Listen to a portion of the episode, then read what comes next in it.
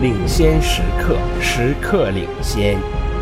北京智盈国际英语个性化英语辅导专家。 Listen to part of a conversation between a student and a professor. Hi, Professor Higgins. Hi, Julia. Would you be able to help me organize my essay? Certainly. What topic have you chosen? Women in Politics. That topic is very broad. I think you should narrow it down. Well, I want to be able to compare different countries. You still must be more focused. Do you think I could just do women in English speaking countries, say the United States, Canada, Australia, New Zealand, and Britain? Well, that would be a little bit better. I am interested in the pattern of political involvement of women in those Western democracies. With New Zealand and Australia leading the way, women in those countries had the vote soon after the end of World War I. It would be good to begin with a discussion of when women got the right to vote and how they use it. The record of women in politics in all of those countries has been similar. In none of them have women represented more than 10% of members of the national legislature. Women in all those countries use their vote as often as men, but they do not necessarily have the same response to different political parties.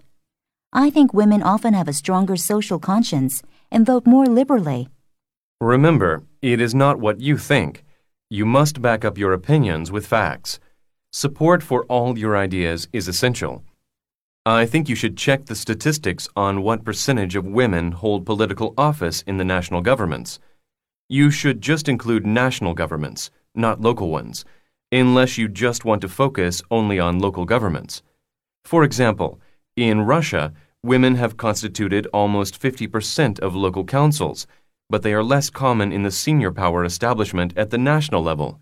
Okay, I also plan to discuss the role of organized women's rights. That is a good idea.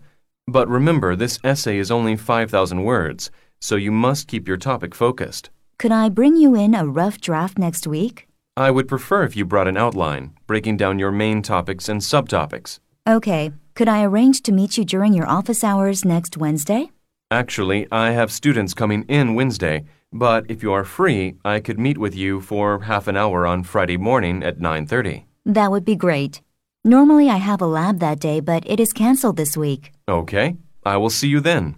It may be a good idea to bring some of your reference materials along. Sure, I will do that. Thank you very much. You're welcome.